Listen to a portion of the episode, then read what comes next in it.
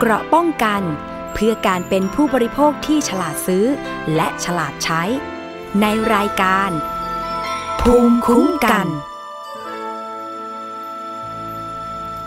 สวัสดีค่ะ คุณผู้ฟังคะขอต้อนรับเข้าสู่รายการภูมิคุ้มกัน รายการเพื่อผู้บริโภคนะคะ วันนี้พบกับดิฉันชนาทิพไพรพงศ์ค่ะ ทางไทย PBS Podcast รับฟังได้ทุกช่องทางเลยนะคะ ในช่วงเทศกาลต่างๆเนี่ยนะคะ สิ่งหนึ่งที่คนไทยเรามักจะประสบปัญหากันอยู่เป็นประจำนั่นก็คือ เรื่องของการเดินทางค่ะ ไม่ว่าจะเป็นการขับรถส่วนตัวหรือการใช้บริการขนส่งสาธารณะนะคะ ในปัจจุบันนี้ขนส่งสาธารณะไม่ว่าจะเป็นทางบกทางรางทางอากาศ รู้สึกว่าระยะหลังๆ มีปัญหาทั้งนั้นเลยนะคะ เพราะฉะนั้นวันนี้ในรายการภูมิคุ้มกัน รายการเพื่อผู้บริโภคของเราเนี่ย ก็จะนำประเด็นปัญหา เรื่องของการเดินทางด้วยขนส่งสาธารณะมาฝากคุณผู้ฟัง พร้อมทั้ง แนวทางว่าเอ๊ะผู้บริโภคอย่างเราเนี่ยนะคะ จะแก้ปัญหาอย่างไรถึงแม้ว่ามันจะเป็นปัญหาซ้ำซาก เรื่องแรกไปดูกันที่รถทัวร์กันก่อนค่ะ คุณผู้ฟัง รถทัวร์เนี่ยเป็นขนส่งสาธารณะที่หลายคนเลือกใช้นะคะ เพราะว่า ราคาไม่แพงมากนักนะคะ แล้วก็มีสถานีบริการขนส่งสาธารณะเนี่ยอย่างเช่นหมอชิดหรือว่าขนส่งในจังหวัดต่างๆเนี่ยก็สะดวกสบายดีนะคะ แต่ว่าปัญหาหนึ่งที่มีมาโดยตลอดนั่นก็คือเรื่องของการบริการของรถทัวร์ค่ะคุณผู้ฟัง ล่าสุดนะคะมีสาวคนหนึ่งเป็นผู้ใช้ Facebook ที่ได้โพสต์รีวิวประสบการณ์การเดินทางด้วยรถทัวร์ก่อนช่วงเทศกาลสงกรานต์ปี 2566 ค่ะ เธอบอกว่าสุดงงเลย เพราะว่าเธอเนี่ยซื้อตั๋วรถทัวร์ทางออนไลน์ เลือกแบบพรีเมียมของบริษัททัวร์แห่งหนึ่ง และที่นั่งชั้นหนึ่ง ราคารวม 970 บาทคำว่าพรีเมียมสำหรับ เราเราท่านๆก็คงคิดว่ามันจะต้องดีที่สุดเลิศที่สุดใช่ไหมคะ แต่ปรากฏว่าเธอได้อธิบายในโพสต์ไว้ว่ากำหนดการรถออกเนี่ย 18นาฬิกา25 นาที จะถึงปลายทางของวันรุ่งขึ้นเวลา 7นาฬิกา45 นาทีนะคะ เธอไปเตรียมขึ้นรถเนี่ย เวลาสัก6โมง10 นาทีนะคะรถเที่ยว6โมง เธอไปถึงเนี่ยเตรียมขึ้นรถเรียบร้อย แต่รถก็ยังไม่ออก จึงดูเหมือนว่าสายแน่นอนนะคะ ก็ทำใจว่าเป็นช่วงเทศกาลคันแรกออกไปแล้ว คันต่อไปก็มาเข้าช่องเพื่อเตรียมจะออกนะคะ กลับเป็นรถเที่ยว 18นาฬิกา30 นาที ซึ่งไม่ใช่รถเที่ยวของเธอ รถเที่ยวของเธอเนี่ยจะออก 18นาฬิกา25 แต่ปรากฏรถเที่ยว 18นาฬิกา30 นาทีเนี่ยมาจอดรอก่อน พนักงานบอกว่าอย่าเร่งอย่าเร่ง รถยังไม่มา ซึ่งเธอคนนี้ก็บอกไม่ว่าอะไร สรุปรถคันที่เธอจะโดยสารเนี่ยมาเข้าช่องรอรับผู้โดยสารประมาณ 20นาฬิกา30 นาที จาก6โมง25 มารับตอน 20นาฬิกา30 นาทีเลทไปเท่าไหร่ล่ะ 2 ชั่วโมงนะ แต่ก็มาแบบรถชั้นเดียว งงแล้วหนึ่งนะคะ พนักงานต้อนรับก็ไล่ขึ้นรถ แต่ว่าหลังสุดเลย สรุปคือเธอไม่ได้นั่งตามที่ เธอเลือกที่นั่งไว้ งงแล้วสองนะคะ พนักงานคนเดิมก็เหวี่ยงลูกค้าเบี่ยงลูกค้าอีกเพราะว่าลูกค้าเนี่ยรอนานเกือบ2ชั่วโมง แล้วอากาศแบบร้อนๆด้วย เก็บตั๋วไปหมดทุกคนเลย งงแล้วสามบนรถค่ะ ไม่มีน้ำแม้แต่ขวดเดียว งงแล้วสี่เธอบอกอย่างนี้นะคะ บนรถมีคนขับหนึ่งคน แต่ไม่มีพนักงาน ที่จะมาบริการเลยสักคนงงแล้วห้าระหว่างที่เดินทางเนี่ยก็ไม่แวะกินข้าว มีแวะปั๊มก็ให้ลงไปซื้อของกินเอง ขนาดคนขับยังต้องลงไปซื้อไส้กรอกกินเองเลย งงแล้วหกนะคะ คนขับก็ไม่รู้จักทางที่จะจอดปลายทาง เพราะว่าคันที่เธอโดยสารไปเนี่ยเป็นรถเสริมอีก คนนั่งก็ไม่รู้นะคะ คนขับก็ไม่รู้นะ บางคนเนี่ยถึงจุดจอดแล้วไม่ได้จอดนะคะ ปรากฏเลยไป 3-40 กิโลเมตรก็มี งงแล้ว 7 นะคะ จากเดิมที่กำหนดถึงปลายทาง 7นาฬิกา45 นาที แต่ถึงจริง 10นาฬิกาธุระก็ไม่ได้ทำสักอย่างงงแล้ว 8 นะคะ แต่เธอก็ชื่นชมว่าคนขับคันเนี้ยใจเย็นพูดจาดีขับรถดี นอกนั้นแย่มากมากจริง ๆ นะคะ เธอก็เข้าใจว่าช่วงเทศกาลอาจจะไม่ได้เป็นไปตามแผน แต่ว่าการโดยสารรถทัวร์ครั้งนี้เนี่ยมันเกินไปจริง ๆ นี่คือ สิ่งที่สาวคนนี้โพสต์ไว้ แล้วเธอก็ยังบอกอีกว่าไม่มีแม้แต่คำขอโทษหรือคำอธิบายใด ๆ จากบริษัทรถทัวร์แห่งนี้นะคะ แต่เธอไม่ได้บอกว่าเธอได้ร้องเรียน กรมการขนส่งทางบกหรือยังนะคะ เพราะฉะนั้นเราจะไปคุยเรื่องปัญหานี้ค่ะว่า จะทำยังไง ผู้โดยสารรถทัวร์เนี่ยต้องมาเจอแบบนี้ ปัญหาซ้ำๆเดิมๆ ซ้ำซากทุกปีนะคะ วันนี้ค่ะขอต้อนรับคุณคงศักดิ์ชื่นไกรลาดผู้ช่วยเลขานุการคณะอนุกรรมการ ด้านการขนส่งและยานพาหนะ สภาองค์กรของผู้บริโภคค่ะ สวัสดีค่ะ คุณคงศักดิ์ค่ะ ครับผม สวัสดีครับ ฟังดิฉันอ่านโพสต์ก็นานพอสมควร แต่อยากจะอธิบายให้คุณผู้ฟังเข้าใจว่า เธอคนนี้เนี่ยมีปัญหาจริง ๆ แล้วเราก็ต้องยอมรับว่าบริการรถทัวร์รถโดยสารสาธารณะของเราเนี่ย มันไม่ได้มาตรฐานเหมือนกันทุกบริษัทใช่ไหมคะ คุณคงศักดิ์แน่นอนครับว่ามาตรฐานของรถโดยสารแต่ละบริษัทนี่ก็อาจจะมีความไม่เท่ากันครับ จริง ๆ ก่อนหน้าเคสที่น้องเขาซื้อตั๋วพรีเมียมเนี่ยครับ สองสามวันที่แล้วเราก็คงจะได้เห็นข่าวอยู่นะครับ ที่มีเอ่อคุณภรรยาออกมาเรียกร้องว่าคุณสามีที่เป็นขับรถพนักงานขับรถเนี่ยก็ถูกบังคับให้ต้องขับรถนานเกินเวลาที่กำหนดอะไรอย่างเงี้ยครับเราจะเห็นว่าสองเคสเนี่ยสะท้อนถึงนัยยะสำคัญนะครับ ในเรื่องของมาตรฐานการกำกับเรื่องความปลอดภัยนะครับ ซึ่งดูเหมือนจะอ่อนด้อยลงนะครับ ที่ผ่านมาเรามีระบบ ABS นะครับ เรามีระบบรูดบัตรคนขับรถนะครับ เรามีระบบต่างๆ แต่ว่าทำไมถึงยังมีสองเคสนี้เข้ามา โดยเฉพาะเคสที่เป็นรถเสริมเนี่ยต้องถือว่าเป็นเรื่องที่อันตรายมากๆเลยนะครับ แล้วเราก็คิดว่าถ้ารถคันนั้นเนี่ยเกิดอะไรที่ไม่ดีขึ้นมาเนี่ยความรับผิดชอบก็ทางบริษัทก็อาจจะไปเสร็จความรับผิดชอบได้นะครับ แล้วถ้ารถคันนั้นเนี่ยไม่มีไม่ได้จัดทำตัวประกันภัยภาคบังคับ หรือประกันภัยภาคสมัครใจ ซึ่งกฎหมายบังคับให้รถสาธารณะทุกคันต้องทำเนี่ย ก็จะยิ่งเป็นความเสี่ยงสำหรับผู้บริโภคอีกนะครับ แต่ว่าก็ต้องก็ต้องถือว่าเคสนี้ก็ค่อนข้างโชคดีที่ที่สามารถไปถึงที่หมายได้โดยปลอดภัย แต่ว่าพอเราอ่านในรายละเอียดแล้วก็พบว่าต้องลงในพื้นที่ที่ไกลกว่าเดิมถึง 40 กิโลนะครับเขาจะมีความยากลำบากยังไง ผมคิดว่าประเด็นเนี้ยในหลาย ๆ ประเด็นที่ผ่านมาเนี่ยเราคิดว่าหน่วยงานรัฐเนี่ย ตามไม่ทันครับ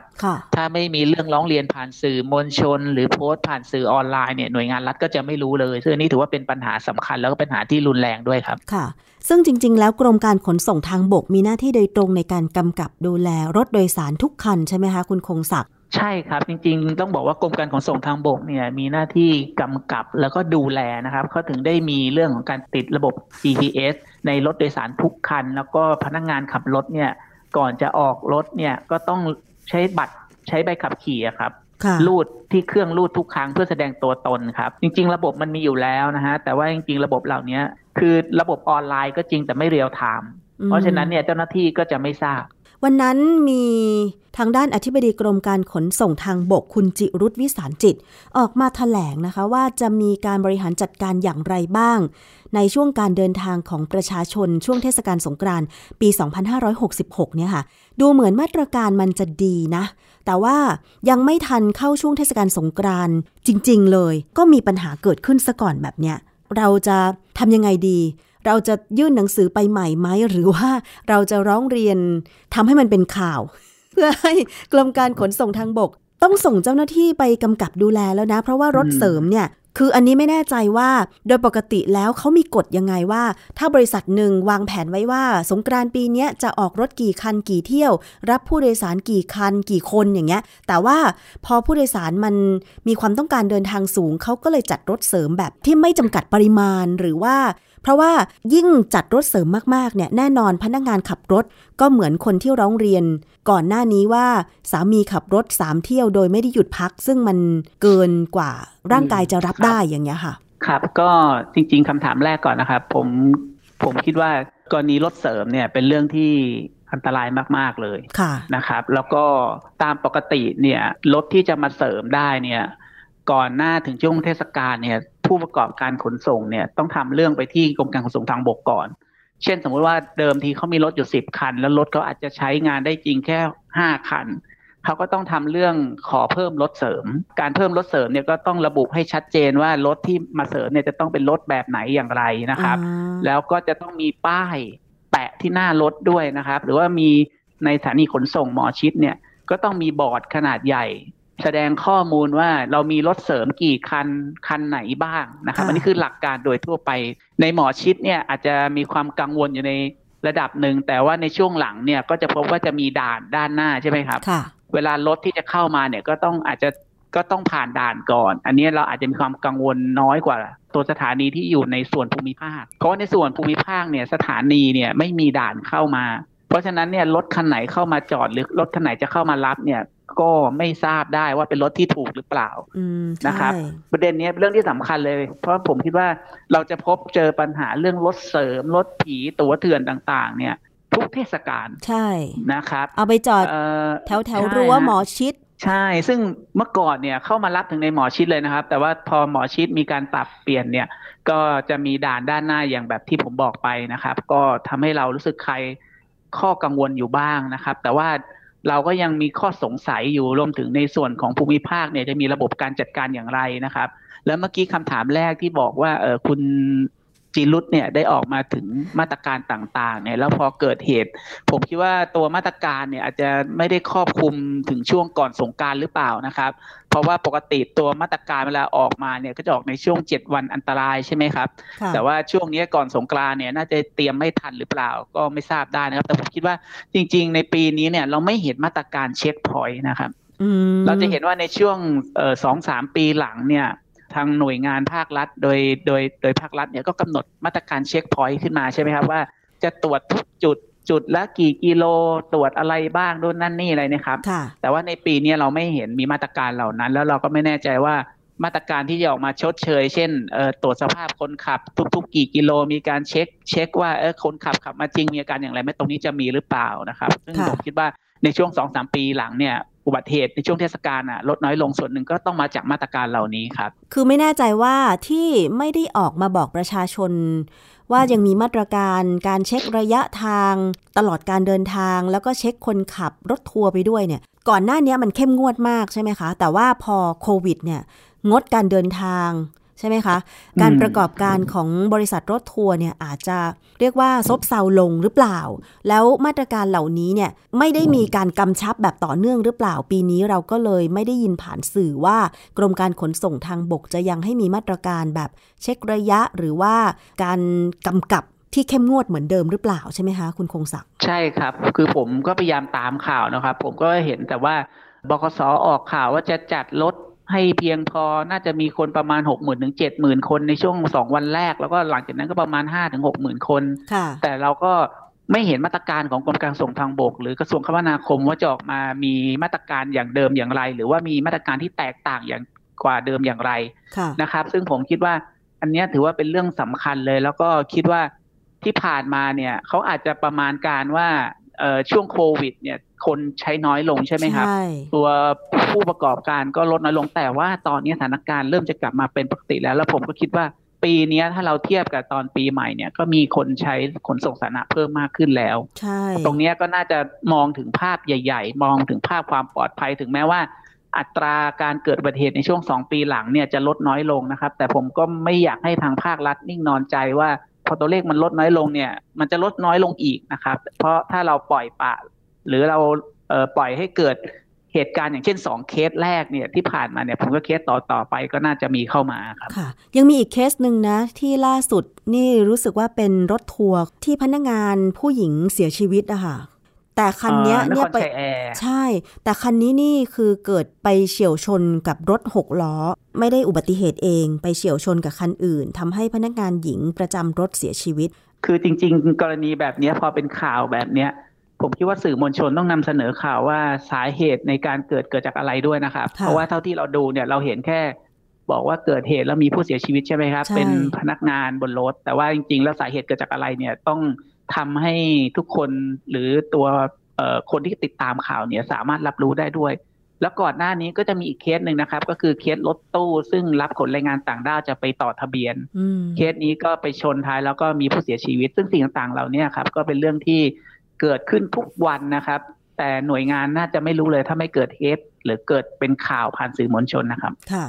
เพราะฉะนั้นสื่อก็ช่วยได้ทางหนึ่งเนาะแต่ว่าถ้าหน่วยงานที่กำกับดูแล ได้รับทราบแล้ว ควรจะเร่งออกมา ไม่ว่าจะเป็นการประชาสัมพันธ์ หรือบอกกล่าวประชาชน หรือหามาตรการป้องกันในการกำกับดูแลผู้ประกอบการ คือเราก็เข้าใจเนาะคุณคงศักว่าที่ผ่านมาตอนช่วงโควิดเนี่ยผู้ประกอบการขนส่งสาธารณะเขาขาดทุน เพราะว่าเขาวิ่งรถไม่ได้ แต่อันนั้นมันก็ต้องยอมทำใจว่า มันเป็นเหตุฉุกเฉินใช่ไหมคะ เป็นโรคระบาด แต่ว่าพอคนเดินทางกันมากขึ้นเนี่ยแต่การบริการจะให้มันคุ้มทุนโดยเร็ว มันก็ไม่น่าจะเป็นเรื่องที่เป็นไปได้ เพราะว่ามันกระทบกับคุณภาพการให้บริการอย่างเช่น กรณีผู้หญิงคนนี้ที่โพสต์เนี่ยคือดิฉันก็เพิ่งรู้นะตอนนี้เนี่ยถ้าเป็นตั๋วพรีเมียมรถทัวร์ราคาเกือบพันบาทนะ ขาด 30 บาทจะพันบาท ซึ่งเราก็ไม่แน่ใจว่าเธอเดินทางไปไหน แต่คาดว่าจะออกจากกรุงเทพไปปลายทาง 7-800 กิโลเนาะถ้าราคาขนาดนี้ใช่ไหมคะ ครับคือผมคิดว่ากรณีที่ตัวพรีเมียมเนี่ยครับ เราอยากให้กรมการขนส่งทางบกเนี่ยออกมาแล้วก็พูดรายละเอียดในข้อที่จริงว่า การซื้อขายออนไลน์ ตั๋วพรีเมียมแบบเนี้ยเออเขาซื้อแบบเท่าที่ผมอ่านเนี่ยเขาบอกว่าเขาตกใจว่า รถที่เขาจองเนี่ย พอเขาเห็นปุ๊บกลายเป็นรถชั้นเดียว แสดงว่าเขาจองรถสองชั้นใช่ไหมฮะ จองรถสองชั้น อ่า แสดงว่าหนึ่งก็คือเขาก็อาจจะขาดความเข้าใจว่ารถสองชั้น คือรถที่ไม่ปลอดภัย อันนี้คืออันแรกนะครับ ค่ะ อ่า แล้วเขาก็ถึงชอบที่จะนั่งรถสองชั้นสองก็คือการที่เขาจองตั๋วพรีเมียมเก้าร้อยกว่าบาท แล้วกลายเป็นรถเสริมเนี่ยในตั๋วเนี่ยระบุไว้ว่าอย่างไรไหมหรือช่องทางอย่างไรไหมเขาต้องทางกรมการขนส่งทางบกเนี่ย ต้องทำข้อมูลให้เห็นว่าจริงๆที่มาของเคสเนี่ยเกิดจากอะไร แล้วก็ทำให้ประชาชนเนี่ยเกิดการเฝ้าระวังว่าเออกรณีแบบนี้สิ่งที่เขาต้องปฏิเสธเลยนะ เวลารถมาเจอแบบนี้ต้องปฏิเสธที่จะไม่ขึ้น อันนี้คืออย่างแรก แต่ถ้าปฏิเสธแล้วจำเป็นต้องขึ้นเขาจะต้องทำอย่างไร อะไรอย่างเงี้ยต้องมีช่องทางให้เขาสามารถแจ้งแบบออนไลน์ทันท่วงทีได้ได้แบบตอนนั้นเลย หรือว่าคือเคสเนี้ยไม่ใช่แค่เขาคนเดียวบนรถนะฮะใช่เราจะเห็นภาพมีผู้โดยสารเต็มรถเลย คนอื่นด้วย แล้วก็ขึ้นระหว่างทางมีเบาะเสริมด้วยนะ มียืนด้วยนะใช่แล้วถ้าทั้งหมดเนี่ยสามสิบสี่สิบคนเนี่ย ยืนยันว่าจะไม่ขึ้นรถคันนี้เนี่ย เรียกร้องให้บริษัทจัดรถที่ถูกต้องมาเนี่ยเขาสามารถที่จะทำได้นะครับ เพียงแต่ว่าพลังของพลังของผู้บริโภคอาจจะยังไม่เพียงพออาจจะยังเขาคิดว่าถ้าเขาเรียกร้องไปเขาก็จะกลับบ้านไม่ได้อะไรเงี้ยจริงๆเหล่านี้เป็นเรื่องสำคัญที่หน่วยงานต้องต้องลงมาดู แล้วก็ต้องมาทำให้พลังของผู้บริโภคเนี่ยเข้มแข็งคิดว่าคุณผู้หญิงท่านเนี้ยที่โพสต์นะคะ ควรจะต้อง ร้องเรียนไหมคะ คุณคงศักดิ์จริง ๆ ขั้นตอนแรกเขาต้องร้องเรียนในตอนนั้นเลยครับแล้วชวนทุกคนเนี่ยร้องเรียนคือถ้าเขาขึ้นที่สถานีไหนเนี่ยจะมีเจ้าหน้าที่ขนส่งอยู่แต่ละสถานีอยู่แล้วครับ แจ้งเลยว่าเนี่ยรถที่มาไม่ใช่คันที่เขาต้องการนะ แล้วก็เขาต้องเรียกร้อง ทุกคนก็ต้องร่วมกันเรียกร้องแล้วให้บริษัทจัดหารถที่ถูกต้องมา อันนี้คือขั้นตอนแรก แต่ผมคิดว่าพอผ่านขั้นตอนนั้นมาแล้ว เขาก็ยังสามารถที่จะแจ้งร้องเรียนได้นะครับ เพราะว่าจริง ๆ แล้วเนี่ยจะมีกฎกระทรวงเรื่องความปลอดภัยในการขนส่งอยู่นะครับ ซึ่งกฎกระทรวงฉบับนั้นเนี่ยออกกำหนดหลักเกณฑ์ให้ผู้ประกอบการขนส่งต้องปฏิบัติตาม กรณีนี้ถือว่าหลีกเลี่ยงแล้วก็ไม่ได้ปฏิบัติตาม เพราะงั้นการร้องเรียนจะช่วยการร้องเรียนเนี่ยไม่ได้ทำให้หมายถึงว่าเราทำให้บริษัทเสียหายนะครับ แต่ต้องเป็นการป้องปรามบริษัทไม่ให้กระทำแบบนี้อีก ต้องมีบทลงโทษครับ อันนี้เห็นด้วยนะคะ คิดว่าคุณผู้หญิงท่านนี้ที่โพสต์ยังไง ควรที่จะเก็บหลักฐานไม่ว่าจะเป็นตั๋วรถใช่ไหมคะ หรือว่าตารางการจองรถ แล้วก็ภาพเหตุการณ์ต่างๆ บนรถทัวร์เนี่ยนะคะ แล้วก็นำไปร้องเรียนอย่างน้อยๆ คือโทรไปที่โทรศัพท์ 1584 ใช่ไหมคะ หรือจะร้องเรียนไปที่เพจของกรมการขนส่งทางบกเลยก็ได้ ดิฉันเคยสอบถามไปนะ ทางกล่องข้อความของกรมการขนส่งทางบกลองไปเซิร์ชดูใน Facebook หรือว่าจะร้องเรียนไปที่สภาองค์กรของผู้บริโภคได้ไหมคะคุณคงศักดิ์ ได้เลยครับ จริง ๆ เคสเนี้ยไม่ได้แค่เพียงคุณพี่ผู้หญิงคนนั้นนะครับ ทุกคนบนรถเลยครับ ผมคิดว่าทุกคนมีสิทธิ์นะครับ แล้วก็คิดว่าการร้องเรียนของทุกคนเนี่ยจะมีผลต่อคนอื่น ๆด้วยนะครับ เพราะผมคิดว่าบริษัททำแบบนี้เนี่ยต้องเรียกว่าเขาเรียกว่าทำโดยเจตนามากนะครับเพราะงั้นเราไม่ควรจะต้องให้เขาทำแบบนี้กับคนอื่นอีกครับสามารถร้องเรียนมาได้ที่สภาองค์กรของผู้บริโภคได้เลยครับ ทางเพจ Facebook จะง่ายที่สุดนะคะ ง่ายที่สุดเลยครับ หรือแอดไลน์มาที่สภาองค์กรของผู้บริโภคก็ได้ครับ ก็แจ้งเรื่องเข้ามาได้เลย แล้วก็เรื่องแบบนี้เราจะดำเนินการให้โดยทันทีครับค่ะ อันนี้ก็เป็นเรื่องหนึ่งปัญหาเรื่องของการเดินทาง เดินทางในช่วงเทศกาลโดยรถทัวร์รถโดยสารสาธารณะนะคะ แล้วมีเรื่องอื่น ๆ ที่ทางคุณคงศักดิ์อยากจะฝากไหมคะ ในฐานะที่ทำงานด้านความปลอดภัย รถโดยสารสาธารณะมาโดยตลอดเนี่ยค่ะ หรือว่าเรื่องของการเดินทางในแบบอื่น ๆ ด้วยนะคะ ครับก็อยากจะฝากไว้นะครับว่าจริงๆการเดินทางช่วงเทศกาลเนี่ย เราก็อาจจะต้องใจเย็นนิดนึงใจเย็นๆนิดนึงนะครับ แล้วก็เราก็อาจจะต้อง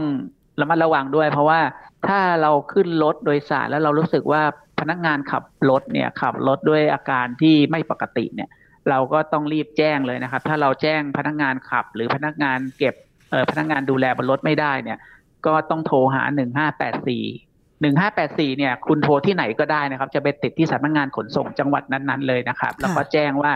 รถที่เรานั่งอยู่เนี่ยอยู่ตรงไหนแล้วเพื่อให้เขามีด่านสกัด หรือว่าเรียกให้หยุดรถนะครับ เพราะว่าถ้าเราแบบย่ามใจแล้วก็เราปล่อยไปเนี่ย ก็เราไม่แน่ใจว่าคนขับจะพาเราไปอยู่จุดไหนหรือเปล่านะครับ แล้วเราก็คิดว่าเวลาเราขึ้นรถเนี่ย เวลาเราขึ้นรถโดยสาร หรือว่าเราซื้อตั๋วเนี่ยควรจะต้องเก็บหลักฐานพวกนั้นไว้นะครับ อย่างน้อยคือตั๋วโดยสารเนี่ยห้ามหายเลย แล้วก็ห้ามทิ้งด้วยนะครับ แล้วก็พยายามจำเลขที่ทะเบียนรถไว้ครับ ก็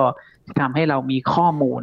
สำคัญเวลาเรามีปัญหาเนี่ยข้อมูลเหล่านี้จะสามารถเอามาช่วยเหลือตัวเราได้ครับผมค่ะ เนี่ยคุณคงศักดิ์ในระหว่างที่สัมภาษณ์คุณคงศักดิ์ไปดิฉันก็เปิดเพจ Facebook ของกรมการขนส่งทางบก เขาจัดทำกราฟิกเลยนะว่า กรมการขนส่งทางบกอำนวยความสะดวกและความปลอดภัย รองรับการเดินทางของประชาชนในช่วงเทศกาลสงกรานต์ปี 2566 นะคะอำนวยความสะดวกก็คือ จัดเตรียมรถโดยสารให้เพียงพอ ผู้โดยสารไม่ตกค้างที่สถานี ดูแลสถานีขนส่งผู้โดยสารทุกแห่งให้สะอาดปลอดภัยนะคะ บังคับใช้กฎหมายตรงเนี้ยเขาเขามีเขียนด้วยนะ จัดเจ้าหน้าที่ให้คำแนะนำข้อมูลการเดินทาง ตรวจสอบความพร้อมของรถโดยสาร ต้นทาง จุดจอดระหว่างทาง ณจุดเช็คพอยต์แล้วก็ rest area ติดตามพฤติกรรมการขับขี่ ตลอด 24 ชั่วโมงด้วยนะ คืออันเนี้ยเขาบอกไว้เนาะแต่พอเกิดปัญหาจริงทำไมใช่คือเวลาเราเวลาเขาทำประชาสัมพันธ์มันก็สามารถที่จะทำได้ครับ แต่ในทางปฏิบัติเนี่ยเราก็อยากให้มีการตรวจสอบนะแล้วก็มีการประเมินนะครับ ถ้าพี่น้องหรือผู้โดยสารที่นั่งรถโดยสารก็จะเห็นชัดๆ เลยว่าสิ่งที่ทางกรมเนี่ยได้ได้โฆษณาหรือประชาสัมพันธ์ไว้เนี่ยสามารถทำได้จริงหรือเปล่านะครับ แล้วก็ผมคิดว่าช่วงหลังสงการหรือระหว่างสงการเนี่ยเราอาจจะได้เห็นข้อมูลต่างๆ เพิ่มมากขึ้นครับว่าว่ามาตรการที่กำหนดไว้เนี่ยสามารถที่จะทำได้ตามนั้นหรือเปล่าครับ ค่ะ ถ้ามีปัญหาเกิดขึ้นนะคะระหว่างที่เดินทางเกี่ยวข้องกับการโดยสารขนส่งสาธารณะ ยังไงก็ แจ้งร้องเรียนเข้ามาได้นะคะ ส่งข้อมูลถึงรายการภูมิคุ้มกัน ก็ได้นะคะ ทางเพจ Facebook ของไทย PBS Podcast แล้วดิฉันจะรวบรวมอาจจะส่งต่อให้คุณคงศักดิ์หรือหน่วยงานอื่นที่เกี่ยวข้องนะคะ เพื่อให้มาแก้ไขปัญหาอย่างเช่นกรณี เนี่ยรถทัวร์กลายเป็นซื้อตั๋วพรีเมียมได้รถเสริม จากจองสองชั้นเป็นรถชั้นเดียว แล้วก็ออกเลทไปสองชั่วโมง ไม่มีน้ำไม่มีอาหาร ก็คนขับก็ไม่รู้ทางอะไรอย่างเงี้ยมันเกินไปเนาะคุณคงสักว่าไหมคะอันตรายมากๆนะครับ ต้องย้ำว่าอันตรายมาก ๆ เลยสำหรับเคสที่ซื้อตั๋วพรีเมียมยิ่งคนขับมีคนขับคนเดียวนะครับ พนักงานบนรถก็ไม่มีไม่จอดระหว่างทางนะครับ แล้วแถมคนขับยังไม่ชินเส้นทางด้วย ผมคิดว่ากรณีนี้สุ่มเสี่ยงมากๆนะครับ แล้วก็คิดว่าอยากให้เป็นเคสสุดท้ายนะครับ ฝากอยากฝากถึงกรมการขนส่งทางบกนะครับ รวมถึงบริษัทขนส่งจำกัด ซึ่งเป็นผู้ให้สัมปทานเนี่ยต้องพิจารณาแล้วก็ดูแลเรื่องนี้เป็นกรณีพิเศษเลยครับผมค่ะ วันนี้ต้องขอบคุณมากเลยนะคะ เดี๋ยวเรามาติดตามกันต่ออาจจะหลังสงกรานไหมคะคุณคงศักดิ์ยินดีครับยินดีมากๆครับ ค่ะว่าปัญหามันจะคลี่คลายไหมหรือว่าจะเกิดปัญหาน้อยกว่าปีก่อนๆนะคะ วันนี้ต้องขอบคุณคุณคงศักดิ์ชื่นไกรลาดค่ะ ผู้ช่วยเลขานุการ คณะอนุกรรมการ ด้านการขนส่งและยานพาหนะ สภาองค์กรของผู้บริโภคมากๆค่ะ ที่ให้ข้อมูลวันนี้นะคะ ขอบพระคุณค่ะ ครับ สวัสดีครับ สวัสดีค่ะ ไปดูอีกเรื่องหนึ่ง สำหรับพ่อแม่ผู้ปกครองที่จะพาบุตรหลานไปเที่ยวสงกรานถ้าเกิดว่าไปโดยรถยนต์ส่วนตัว ถ้าบุตรหลานมีความสูงไม่เกิน 135เซนติเมตรตอนนี้กฎหมาย เรื่องของเบาะนิรภัยสำหรับเด็กบังคับใช้แล้วนะคะ ทางหน่วยงานนะคะที่ดูแลความปลอดภัยในเด็ก คือสถาบันแห่งชาติเพื่อการพัฒนาเด็กและครอบครัวมหาวิทยาลัยมหิดลนะคะ ได้จัดงานถแถลงข่าวกฎหมายใหม่คาซีดประกาศแล้ว สงกรานเด็กจะเดินทางอย่างไรให้ปลอดภัย เมื่อวันที่ 10 เมษายน 2566 ที่ผ่านมาค่ะ โดยครั้งนี้มีคุณหมอนะคะ แล้วก็ผู้ปกครองที่เคยประสบอุบัติเหตุทางรถยนต์ และเห็นความสำคัญของคาซีทหรือเบาะนั่งนิรภัยสำหรับเด็ก ให้ลูกนั่งเบาะนั่งนิรภัยสำหรับเด็ก แล้วลูกปลอดภัย โดยคุณแม่ไปร่วมถแถลงข่าวครั้งนี้ ดิฉันได้ฟังการถแถลงข่าวแล้ว รู้สึกว่าดีใจกับคุณแม่ท่านนี้ แล้วก็อยากจะรณรงค์นะคะ ให้พ่อแม่ผู้ปกครองเห็นความสำคัญของคาซีทหรือที่นั่งนิรภัยสำหรับเด็กในรถยนต์ค่ะ รองศาสตราจารย์นายแพทย์อดิศักดิ์ผลิตผลการพิมพ์ผู้อำนวยการสถาบันแห่งชาติเพื่อการพัฒนาเด็กและครอบครัว มหาวิทยาลัยมหิดลนะคะ ได้กล่าวถึงเรื่องกฎหมายคาซีดว่า จากการแก้ไขพระราชบัญญัติจราจรทางบกพุทธศักราช 2522 มาตรา 123 ที่กำหนดให้คนโดยสารที่เป็นเด็กอายุไม่เกิน 6 ปี หรือมีความสูงไม่เกิน 135 เซนติเมตร ต้องใช้ที่นั่งนิรภัย หรือที่นั่งพิเศษสำหรับเด็กจนถึงวันนี้นะคะ ได้มีประกาศสำนักงานตำรวจแห่งชาติ เพื่อกำหนดรายละเอียดเกี่ยวกับการปฏิบัติตามกฎหมายในเรื่องที่นั่งนิรภัย ในราชกิจจานุเบกษา เมื่อวันที่ 16 กุมภาพันธ์ 2566 แล้วนะคะ และในช่วงเทศกาลสงกรานต์ปีนี้ จึงรณรงค์นะคะ อยากจะให้ผู้มีส่วนเกี่ยวข้องกับการลดอัตราการตายของเด็กจากการเดินทางโดยรถยนต์ ให้ความสำคัญและปฏิบัติตามกฎหมายฉบับนี้ โดยเฉพาะคุณพ่อคุณแม่ผู้ปกครองนะคะ ให้เห็นความสำคัญว่าควรจะจัดหาที่นั่งนิรภัยสำหรับเด็กติดตั้งบนรถยนต์ในช่วงของการเดินทางค่ะ และต้องให้เด็กนั่งที่นั่งนิรภัย คาดเข็มขัดให้ถูกต้องด้วยนะคะ เราไปฟังเสียงของนายแพทย์อดิศักดิ์ผลิตผลการพิมพ์กันค่ะ การเดินทางของเด็กเนี่ยนะครับ ได้มีการแก้ไขพระราชบัญญัติจราจรทางบก 2522 มาตรา 123 ขึ้นตั้งแต่กลางปีที่แล้วนะครับ ในพระราชกิจจานุเบกษาที่ประกาศออกมาเนี่ยกำหนดให้ผู้โดยสารทุกคน ในรถยนต์ต้องใช้ระบบยึดเหนี่ยวนะครับ ซึ่งผู้ใหญ่ก็จะใช้เข็มขัดนิรภัยสำหรับเด็กที่มีความสูงต่ำกว่า 135 เซนก็จะต้องมีอุปกรณ์เพิ่มเติม นอกจากอุปกรณ์มาตรฐานของรถยนต์นั่นก็คือที่นั่งนิรภัยและที่นั่งพิเศษ ที่นั่งเสริม ซึ่งจากกฎหมายที่ออกมาเนี่ยก็ยังรอรายละเอียดของการประกาศรายละเอียดนะฮะเพื่อให้ปฏิบัติตามกฎหมายนั้นได้นะครับ ซึ่งทางสำนักงานตำรวจแห่งชาติ ก็ได้ออกประกาศนะฮะสำนักงานตำรวจแห่งชาติมาเป็นโดยประกาศราชกิจจานุเบกษา ตั้งแต่วันที่ 16 กุมภาพันธ์2566 นะครับ ซึ่งก่อนหน้านี้แค่เพียงเดือนเดียวเองนะครับ มาถึงในช่วงเทศกาลวันสงกรานต์ซึ่งเป็น 7 วันอันตรายเนี่ยจึงเป็นเรื่องที่ทั้งประชาชนและหน่วยงานนะครับต้องการที่จะทราบข้อมูลว่าเราจะเดินทางอย่างไรให้เด็กปลอดภัยตามเจตนารมณ์ของ กฎหมายด้วยนะครับ ที่จะช่วยลดการสูญเสียของครอบครัวนะครับ นั่นคือความสำคัญของคาซีดนะคะ จากนายแพทย์อดิศักดิ์ผลิตผลการพิมพ์ ผู้อำนวยการสถาบันแห่งชาติเพื่อการพัฒนาเด็ก และครอบครัว มหาวิทยาลัยมหิดลค่ะ คุณหมออีกท่านหนึ่งนะคะ ที่ได้กล่าวถึงความสำคัญว่าทำไม เราจะต้องติดตั้งคาซีทหรือที่นั่งนิรภัยในรถยนต์สำหรับเด็ก ศาสตราจารย์ นายแพทย์สมศักดิ์โลเลขา ประธานราชวิทยาลัยกุมารแพทย์แห่งประเทศไทย ท่านบอกว่า การใช้รถยนต์เดินทางเนี่ยเป็นสาเหตุของการบาดเจ็บและเสียชีวิตอันดับต้นๆของเด็กเลยนะ รถยนต์เป็นเหตุรองมาจากมอเตอร์ไซค์แต่เดิมก็ยังไม่มีกฎหมายมาช่วยสร้างความปลอดภัยให้เด็ก และแนวโน้มการตายของเด็กเล็กอายุต่ำกว่า 10 ปีเนี่ยสูงขึ้นจากการใช้รถยนต์มากขึ้น ลองคิดดูว่าเด็กเนี่ยตัวเล็กๆ ใช่ไหมคะ ซึ่งขนาดร่างกายมันก็ยังไม่เหมาะกับที่นั่งในรถยนต์ เพราะว่ามันเหมาะกับผู้ใหญ่มากกว่า และเวลาเด็กตัวเล็กๆ ความสูงไม่เกิน 135เซนติเมตรไปนั่งเบาะรถยนต์แล้วคาดเข็มขัดเนี่ย บางทีเวลารถเกิดอุบัติเหตุ รถกระแทกเนี่ยเด็กอาจจะหลุดออกมาได้ เพราะฉะนั้นเราจะไปฟังนายแพทย์สมศักดิ์โลเลขาพูดถึง กฎหมาย เกี่ยวกับการบังคับให้รถยนต์ที่มีเด็กที่จะโดยสารเนี่ยนะคะ ต้องติดตั้งที่นั่งนิรภัยหรือว่าคาซีทค่ะ เรามาดูสาเหตุการตายของเด็กเนี่ยนะซึ่งซึ่งเรามีน้อยแล้วซึ่งนับว่ามีคุณค่ามากคือว่า อะไรเป็นสาเหตุการตายในเด็กเล็ก อันดับหนึ่งเลยเนี่ยก็ต้องว่าอุบัติเหตุ สมัยก่อนเราพูดเรื่องตกน้ำตายจมน้ำเด็กเล็กก็เหมือนกันก็อาจารย์ตายเนี่ยเป็นสาเหตุการตายเนี่ยอันดับต้นๆของของเด็กเลยนะคืออุบัติเหตุทางรถยนต์ยิ่งตอนหยุดยาวเนี่ยมีการเคลื่อนเคลื่อนย้ายการไปท่องเที่ยวไปเยี่ยมญาติกันเยอะๆเนี่ยการที่เอาเด็กขึ้นรถไปนี่ก็ถ้ามีอุบัติเหตุขึ้นมาก็ทำให้เกิดความเสี่ยงชีวิตได้มากขึ้นทีนี้ก็มีการศึกษากันในหลายประเทศนะว่าเอ๊ะทำยังไง เวลาเกิดประเหตุแล้วเนี่ยเด็กเสียชีวิตน้อยลงในสหรัฐอเมริกาเนี่ยมีการศึกษาอยู่หลายอย่างในเจ็ดอย่างมีอยู่อย่างที่สำคัญคือเรื่องเรื่องคาซีดนี่แหละว่าถ้าหากว่าเด็กเนี่ยได้มีการใช้ที่นั่งนิรภัยในเด็กแล้วเนี่ยเวลาเกิดประเหตุขึ้นมาเนี่ยอัตราตายจะลดลงไปประมาณ 55ถึง78เปอร์เซ็นต์ที่น่าสนใจคืออย่างนี้ในอเมริกาเนี่ย 40 ปีหลังเนี่ยมีการใช้รถยนต์มากขึ้น แต่อัตราตายน้อยลงที่ตายน้อยลงเพราะว่าเขาใช้ที่นั่งนิรภัยให้กับเด็กเราก็พบว่าไอ้นี่มันจะช่วยชีวิตเด็กได้เพราะฉะนั้น ถ้าเราไม่ใช้อย่างเหมาะสมนะเด็กยิ่งเด็กทารกนี่ ถึงเราอุ้มไว้เนี่ยนะเวลาชนปุ๊บเด็กกระเด็นหน่อยหมดอะถ้ามีคาซีทดีๆเนี่ยเด็กจะไม่กระเด็นออกไป ก็จะปลอดภัยแล้วก็ยึดเหนี่ยวว่าเด็กเล็กเหมือนกัน จริงๆเนี่ยสมัยก่อนเนี่ยเราผมมีลูกมีหลานแต่ละคนเนี่ยบอกว่าจะใช้คาซีทนะแย่งกันนั่งด้วยซ้ำเพราะอะไรมะเพราะเวลานั่งคาซีทแล้วมันตัวสูงขึ้น มองหน้าต่างเห็น ถ้าเพื่อนั่งอยู่ข้างล่างนี่มองไม่เห็นอะไรเลย เพราะฉะนั้นเวลาขึ้นปุ๊บทุกคนแย่งนั่งคาซีทก่อนเพราะว่าสูงขึ้นแล้วรัดแน่นหนาปลอดภัย รถเบรกเบอร์อะไรจะเอาแขนไม่กระเด็นก็จะชอบมาก แล้วก็เราดูจากพิสิในอเมริกาเนี่ยนะก็ดีทั่วไปเนี่ยก็เพราะบาดเจ็บสาหัสได้ค่อนข้างดี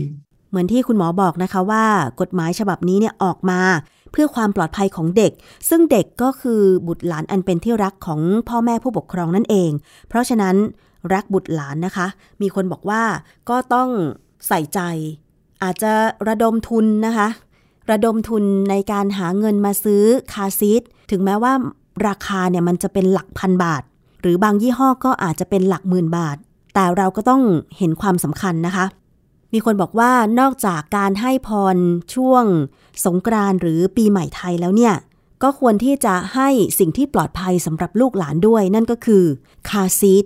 ซึ่งถ้าเด็กเดินทางด้วยรถยนต์ และเกิดอุบัติเหตุ เด็กก็จะได้ปลอดภัย เหมือนคุณแม่ท่านนี้ค่ะ ที่เธอเองเนี่ยเห็นความสำคัญในการติดตั้งคาซีท ตั้งแต่ก่อนคลอดและวางแผนว่า ถ้าเธอคลอดออกมา เธอจะต้องติดตั้งคาซีทเวลาพาลูกไปหาหมอพาลูกเดินทาง ลูกได้นั่งคาซีทแล้วลูกก็ปลอดภัยจริง ๆ เพราะว่าคุณแม่กมลวันเนี่ยได้มาเล่าเหตุการณ์ที่เธอประสบอุบัติเหตุ แต่ว่าลูกน้อยวัยสี่เดือนของเธอนั้นนั่งคาซีทและปลอดภัยไม่มีแม้แต่รอยแผล หรือร่องรอยการบาดเจ็บแม้แต่นิดเดียว ซึ่งต่างจากผู้ใหญ่ ตัวเธอสามีแล้วก็คุณแม่ของเธอนะคะว่า ยังบาดเจ็บถลอกปอกเปิกเจ็บแขนบ้าง แต่ลูกน้อยวัยสี่เดือนของเธอ นั่งคาซีทไม่บาดเจ็บอะไรเลย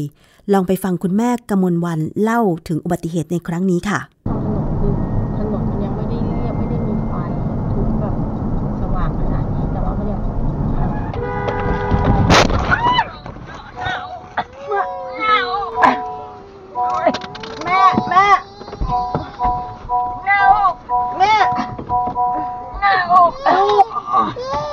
ลูก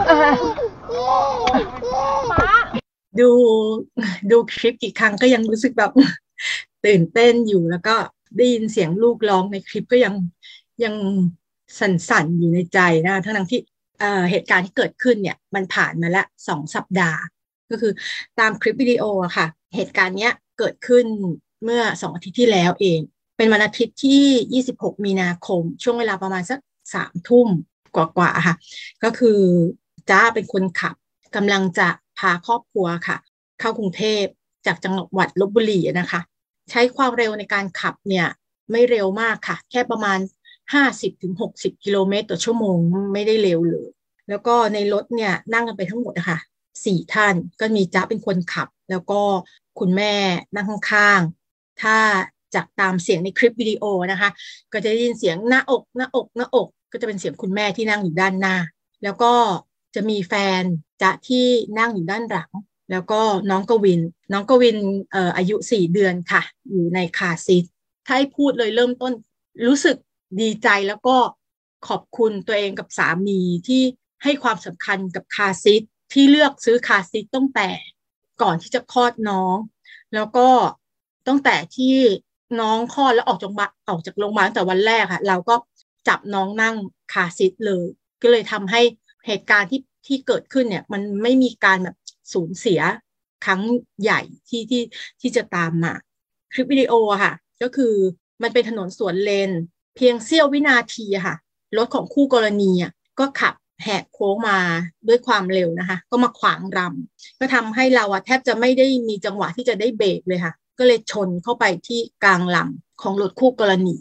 ตอนนั้นอะ คุณแม่ก็ได้แต่ร้องหน้าอกหน้าอกหน้าอก แล้วก็หันไปหาสามีที่นอนเอามือทาบอกอยู่จุกน้องกวินก็ร้องอยู่ที่คาซิท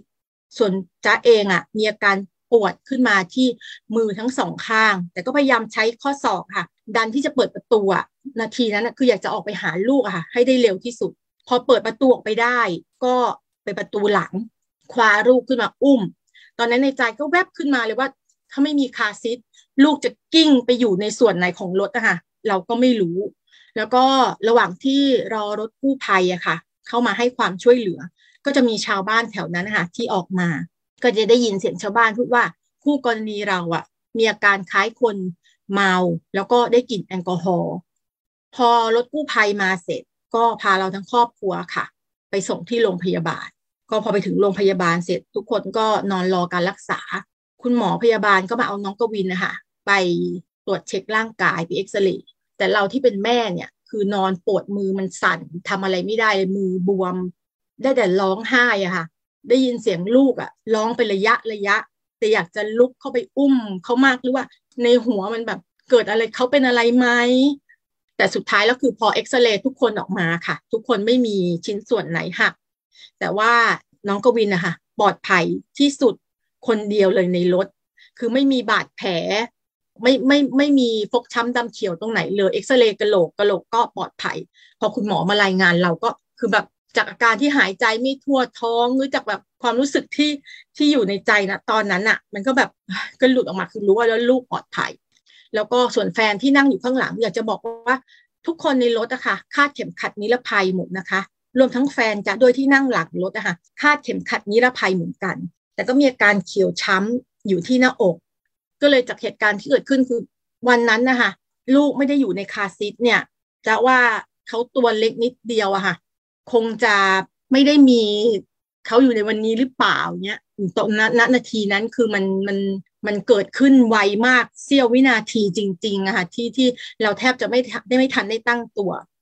อยากจะให้แม่ ๆ ทุกคนที่อยู่ในกลุ่มที่เราสามารถแชร์หรือว่าเขาดูคลิปของเราเนี้ยเขาจะหนักถึงถึงคาซิทได้ว่า คือลูกเราปลอดภัยมาได้เพราะคาซิทนะ เราไม่รู้หรอกว่านาทีนั้นจะมีสิ่งศักดิ์สิทธิ์อะไรหรือเปล่าแต่ว่า ลูกเราที่ปลอดภัยที่สุดจากทุกคนในรถเลยทั้งหมดที่ได้รับบาดเจ็บค่ะแต่ลูกเราอะรอดมาได้เพราะคาซิทในตระหนักถึงความสำคัญของคาซิท นั่นคือเสียงของคุณกมลวันนะคะ คุณแม่ของลูกน้อยวัยสี่เดือน ที่เธอเองได้เห็นถึงประโยชน์ของคาซีทหรือว่าที่นั่งนิรภัยสำหรับเด็กแล้ว เป็นอุทาหรณ์ให้อย่างดีสำหรับพ่อแม่ผู้ปกครองคนอื่นๆนะคะ เห็นความสำคัญในเรื่องของการติดตั้งคาซีทด้วย แต่ว่าเรื่องของการบังคับใช้กฎหมาย ถึงแม้ว่าจะประกาศใช้มาแล้ว แต่ว่าก็ยังมีความยืดหยุ่น เพราะว่าเพื่อให้ผู้ปกครอง หลาย ๆ คนได้เตรียมตัว แต่ว่าปัญหาหนึ่งนั่นก็คือเรื่องของการที่รถบางประเภทนั้น อย่างเช่นรถกระบะ รถกระบะแคปเนี่ยอาจจะไม่เหมาะสมสำหรับการติดตั้งคาซีทเพราะว่าขนาดคาซีทเนี่ยมันก็มีขนาดความยาวตามขนาดตัวของเด็กใช่ไหมคะ แต่ว่าลองนึกสภาพรถกระบะแคปด้านหลังเนี่ยถ้าจะติดตั้งคาซีทมันติดตั้งไม่ได้ เพราะว่ามันแคบ ลองไปฟังคำแนะนำจากตำรวจค่ะ พูดถึงเรื่องของการบังคับใช้กฎหมาย เบาะนั่งนิรภัยสำหรับเด็ก และการยืดหยุ่น ผ่อนผันในเรื่องนี้ รวมถึงการหาทาง ว่าถ้าเกิดรถที่อาจจะยังไม่เหมาะสำหรับการติดตั้งคาซีทเพราะว่ามันจะต้องมีติดตั้งนะคะ เบาะให้มันล็อกกับรถเนี่ยนะคะแล้วถ้ารถยังไม่รองรับเนี่ยเพื่อป้องกันหรือว่าหลีกเลี่ยงการเกิดอุบัติเหตุ ซึ่งจะเป็นอันตรายกับเด็ก ผู้ขับรถควรจะทำอย่างไร ไปฟังคำแนะนำจาก พันตำรวจเอกหญิงจินดากลับกลายจากสำนักงงานตำรวจแห่งชาติค่ะที่นั่งเรียกภัยสำหรับเด็กหรือ booster อย่างเป็นที่นั่งพิเศษเนี่ยจะเป็นรูปแบบไหนนะก็ให้เป็นไปตามมาตรฐานมอก.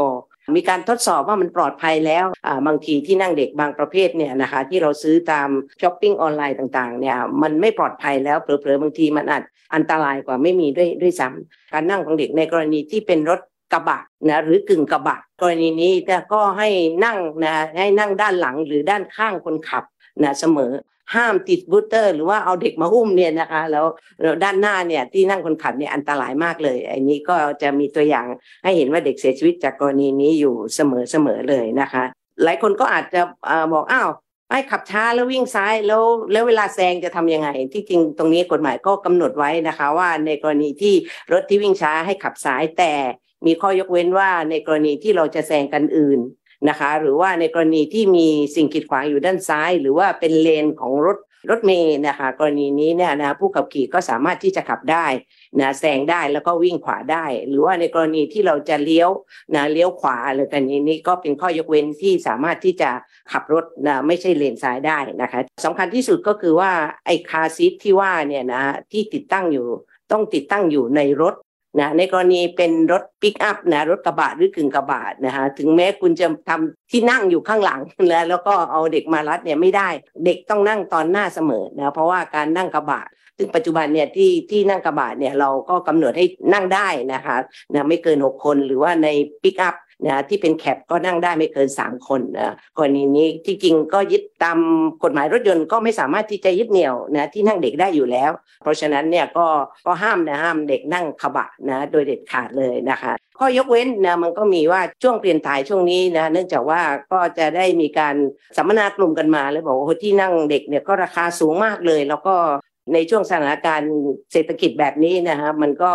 เขาเรียกว่าลำบากนะผู้ปกครองก็ค่อนข้างลำบากใจก็รักลูกแต่ว่าก็ค่อนข้างลำบากใจที่จะไปลงทุนกับเรื่องนี้ แล้วก็พอโตขึ้นนะก็ไม่ได้ใช้อะไรประมาณนี้นะเพราะฉะนั้นเนี่ยกรณีนี้ในช่วงเปลี่ยนถ่ายเนี่ยกฎหมายเองก็ให้โอกาสนะว่าในกรณีที่ไม่มีที่นั่งเด็กหรือไม่มีบูสเตอร์เนี่ยนะคะ ก็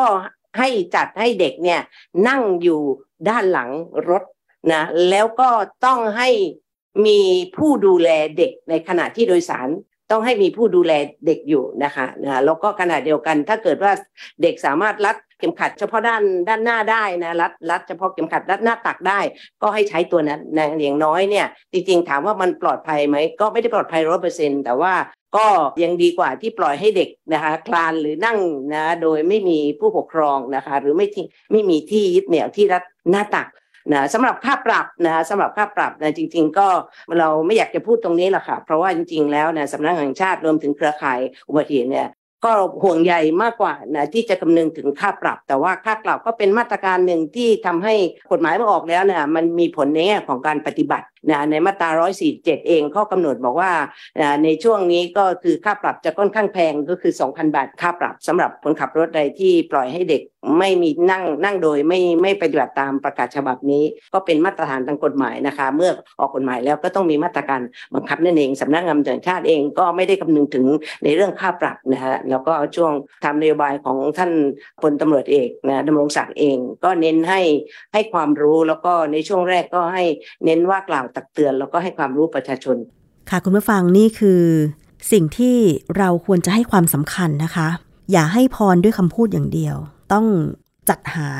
สิ่งที่จะช่วยคุ้มภัยให้กับเด็กๆด้วย โดยเฉพาะเวลานั่งรถยนต์ ก็ขอให้ทุกท่านเดินทางปลอดภัย กลับถึงบ้านไปอยู่กับครอบครัว โดยสวัสดิภาพในทุกเทศกาลก็แล้วกันนะคะ นี่คือช่วงแรกของรายการภูมิคุ้มกันรายการเพื่อผู้บริโภคค่ะ เราไปฟังอีกช่วงหนึ่งนั่นคือคิดก่อนเชื่อ วันนี้ดิฉันคุยกับดรแก้วกังสดานนภัยนักพิษวิทยาในเรื่องของน้ำตาลเทียมค่ะ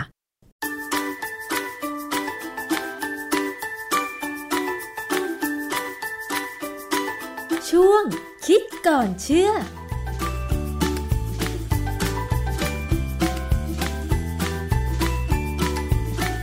พบกันในช่วงคิดก่อนเชื่อกับ ดรแก้วกังสดานนภัยนักพิษวิทยา กับดิฉันชนาทิพไพรพงศ์ค่ะ วันนี้เรามาคุยเกี่ยวกับเรื่องของสารให้ความหวานกันนะคะ บางคนที่เจ็บป่วยด้วยโรคเรื้อรัง เช่น เบาหวาน แล้วก็เกรงว่า การรับประทานอาหารเนี่ยอาจจะส่งผลได้โดยเฉพาะน้ำตาลนะคะ ก็เลยหลีกเลี่ยงไปใช้น้ำตาลเทียม น้ำตาลเทียมมีใช้กันมากในอุตสาหกรรมอาหารในปัจจุบันนะคะ ตอนนี้มันมีข่าวอยู่ข่าวหนึ่งว่ามีงานวิจัยเรื่องหนึ่ง มีการแปลผลจากการศึกษาว่า สารให้ความหวานแทนน้ำตาลที่ชื่ออิริทริทอลอาจจะเป็นปัจจัยทำให้เสี่ยงต่อโรคหัวใจและก็หลอดเลือด ในผู้ป่วยเบาหวาน หรือแม้กระทั่งคนธรรมดาที่เลือกกินอาหารคีโต ซึ่งอาหารคีโตก็คืออาหารที่ปรับลดคาร์โบไฮเดรตหรือแป้ง แล้วก็มีการควบคุมว่าไม่ควรกินแป้งเกินวันละ 50 กรัม แล้วก็เน้นการกินไขมันและโปรตีนให้มากขึ้น อันนี้คือรูปแบบของอาหารคีโตนะคะ ซึ่งหลายคนหลีกเลี่ยงน้ำตาลในการปรุงอาหารก็เลย ไปใช้สารให้ความหวานแทน เพื่อหวังว่าจะได้รสหวานแต่ไม่มีผลกระทบกับสุขภาพร่างกาย พอมีผลงานวิจัยออกมาแบบนี้ มันก็น่าเป็นห่วงอยู่นะคะสำหรับสารให้ความหวานอิริทริทอล อาจารย์คะขนาดหลีกเลี่ยงไม่ใช้น้ำตาล หันมาใช้สารให้ความหวานแทน เพื่อหวังว่าจะควบคุมน้ำหนัก แล้วก็ไม่เสี่ยงเป็นโรคเบาหวานเนี่ยแต่ก็ยังไม่วายมีงานวิจัยว่า เอ๊ะอาจจะไปเสี่ยงกับโรคหัวใจและโรคหลอดเลือดเหรอคะอาจารย์ คือในกรณีของน้ำตาลเทียมตัวเนี้ยนะคืออิลิทิทอลเนี่ยเดิมแล้วเนี่ยเขาก็คิดว่ามันปลอดภัยนะ คืออเมริกาเนี่ยว่าปลอดภัยเลยแหละยังไม่มีปัญหา แต่ในยุโรปเนี่ยเขาเริ่มสนใจว่ามันมีปัญหาค่ะไม่มีการทำวิจัย แต่จริงๆตัวตัวงานวิจัยที่ออกมาว่าไม่ปลอดภัยเนี่ยก็มาจากอเมริกา แต่อเมริกายังไม่สนใจ แต่ยุโรปได้สนใจมาก อาจารย์น้ำตาลเทียมหรือสารให้ความหวานในปัจจุบันมีใช้กันเยอะมาก อย่างเมื่อก่อนตอนสมัยเด็กๆ เนี่ย ดิฉันได้ยินคำว่าขันทศกรแถวบ้านเนี่ยใช้ด้วยนะในการดองผลไม้ เพราะว่ามันจะหวานเจี๊ยบเลย แต่ว่าตอนนี้เลิกใช้แล้วใช่ไหมคะ ขัณฑสกรเนี่ยค่ะขัณฑสกรนี่ ก็ยังไม่เลิกใช้นะยังมีการใช้อยู่บ้างในบางกรณี ต้องขออนุญาต คนที่ผลิตอาหารเนี่ยเขาก็ไม่ค่อยได้ใช้แล้วเขาใช้ตัวอื่นตัวอื่นนี่ถูกกว่าหวานกว่าอย่างง่ายๆ เช่น aspartame เนี่ย aspartame เนี่ยคนค่อนข้างจะมีความรู้สึกว่ามันปลอดภัย เพราะว่าaspartame เนี่ยเป็นน้ำตาลเทียมที่มีลักษณะเป็น dipeptide คือมีกรดอะมิโนสองตัวมาต่อกัน คือ phenylalanine กับกรด aspartic คือพอมันเป็น dipeptide เนี่ย พอเรากินเข้าไปถึงลำไส้เล็กแล้วเนี่ยจะมีการย่อยออกเป็นกรดอะมิโนอิสระ ซึ่งร่างกายเอาไปใช้ได้ค่ะดังนั้นเนี่ยกรณีของ aspartame เนี่ยมันใช้ได้โดยมักจะไม่มีปัญหายกเว้นคนที่เป็นโรค phenylketonuria ซึ่งใช้ phenylalanine ไม่ได้ เป็นคล้ายๆเป็นคนป่วยจากพันธุกรรมนะค่ะเอ่อเวลาน้ำตาลที่อาหารอะไรก็ตามที่เขาใส่ aspartame เนี่ยเขาจะต้องเขียนเลยว่า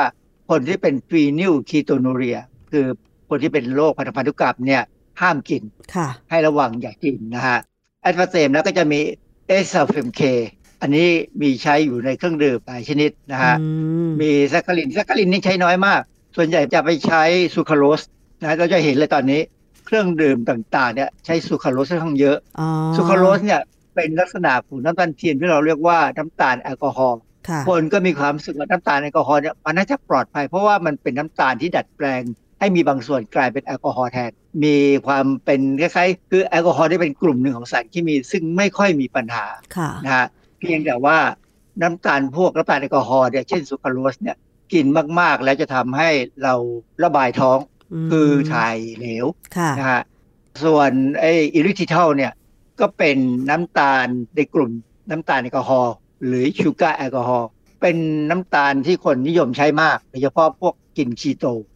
เพราะว่าอะไร เพราะว่าเป็นน้ำตาลที่มีลักษณะมองเผินๆเนี่ยคล้ายน้ำตาลทรายมากค่ะจริงแล้วเนี่ยเขาเวลาเขาผลิตเนี่ยเขาทำมาจากน้ำตาลกลูโคส ซึ่งน้ำตาลกลูโคสเนี่ย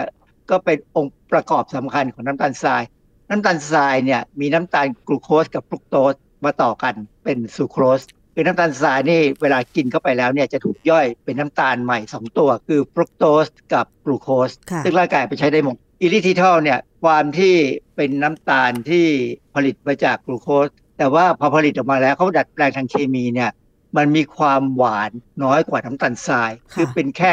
60-70%เอง ก็ไม่นิยมใช้มากมายนักหรอกกับในอุตสาหกรรมอาหาร เพียงแต่ว่าข้อดีของเขาคือเวลาใส่ไปในขนมเนี่ย เวลาไปอบเนี่ย มันไม่เปลี่ยนสี มันไม่เหมือนน้ำตาลทรายที่เวลาอบหรือให้ความร้อนมันจะกลายเป็นสีน้ำตาลเข้มใช่ไหมอาจารย์ ประมาณนั้นแหละนะฮะ ในทางปฏิบัติของเขาเนี่ย ส่วนใหญ่เขาเอาน้ำตาลลิทิทัลเนี่ยมาผสมกับสารสกัดจากหญ้าหวาน หรือสารสกัดจากหลอดทำกล้วย ซึ่งสารสกัดจากหญ้าหวาน หรือสารสกัดจากหลอดทำกล้วยเนี่ยหวานกว่าน้ำตาลจริง ๆ เนี่ยประมาณ 3-400 เท่า โอ้ ค่ะ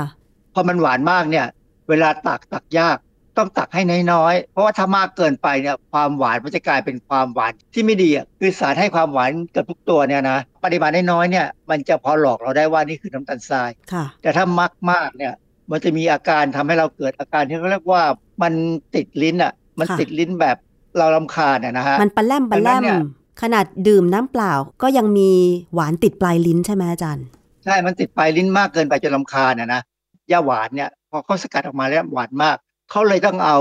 อิลิทิทอลเนี่ยซึ่งมีลักษณะเป็นผงคล้ายน้ำตาลเนี่ยมาเป็นแค่เป็นเนื้อสัมผัส แล้วเขาใส่สารสกัดจากย่าหวานหรือหรือหลอดถังกล้วยเข้าไปนิดเดียว แล้วก็ผสมให้เนียนกัน จากนั้นก็ตักได้เหมือนน้าตาลจริงๆอันนี้อันนี้เป็นข้อดีของเขาแล้วอีกอันหนึ่งที่สำคัญคือว่าความที่รสชาติเขาไม่ค่อยติดลิ้นนะนะแม้จะหวานน้อยกว่าเนี่ยเขานิยมทำเป็นขนมให้พวกคนที่ต้องการลดน้ำหนักนะหรือว่าคนที่เป็นเบาหวานเนี่ยกิน มันก็รู้สึกดีว่าไม่ไม่ต่างจากน้ำตาลทรายจริง ๆ แล้วก็ไม่หวานมากเกินไปค่ะ อาจารย์คะถามเป็นความรู้นิดนึงระหว่างน้ำตาลจากกระบวนการผลิต เช่นน้ำตาลทราย กับน้ำตาลเทียมหรือสารให้ความหวานเนี่ยค่ะ การให้พลังงานในปริมาณเท่ากันเนี่ยเป็นยังไงบ้างคะอาจารย์ น้ำตาลเทียมไม่โดยทั่วไปนะ คือไม่ให้พลังงาน ยกเว้นพวกน้ำตาลแอลกอฮอล์เนี่ยอาจจะให้นิดหน่อย แต่ถ้าเป็นแอสพาร์เตมเป็นอะซีซัลเฟมเคเป็นแซคคารินอะไรก็ตามเหมือนขัณฑสกรเนี่ยนะไม่ให้พลังงานเป็นศูนย์เลย น้ำตาลทรายให้พลังงานเท่าไหร่คะอาจารย์ กรัมหนึ่งก็ให้ 4 กิโลแคลอรี่ ที่เขาหลีกเลี่ยงก็คือว่า ไปกินน้ำตาลเทียมก็จะไม่ต้องมีพลังงานที่กินเข้าไปแล้วก็ต้องไปเผาผลาญอย่างนี้ใช่ไหมคะเราหวังที่จะลดพลังงาน เนื่องจากว่าการกินน้ำตาลทรายเนี่ย เวลาถูกย่อยออกมาเป็นฟรุกโตสกับ กลูโคสเนี่ยกลูโคสเนี่ยเวลาเข้าไปอยู่ในเลือดแล้วเนี่ยพอจะเข้าไปในเซลล์ของเราเนี่ยต้องใช้อินซูลิน ไม่ใช่ฮอร์โมนอินซูลินค่ะคนที่เป็นเบาหวานเนี่ยถ้าเป็นเบาหวานด้วยพันธุกรรมเนี่ยฮอร์โมนอินซูลินเขามีน้อยค่ะเขาจะมีปัญหา คือถ้าน้ำตาลกลูโคสค้างอยู่ในเลือดสูงเนี่ย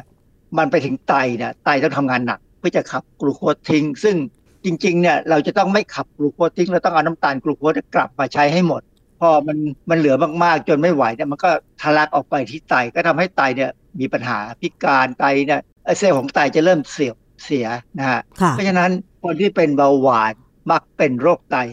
งานวิจัยที่บอกว่าสารให้ความหวานอิริทิทัลมันมีปัญหาเนี่ยค่ะ มันเป็นยังไงคะอาจารย์คือมีบทความที่ตีพิมพ์ วารสาร Nature Medicine ปี 2023เอ่อ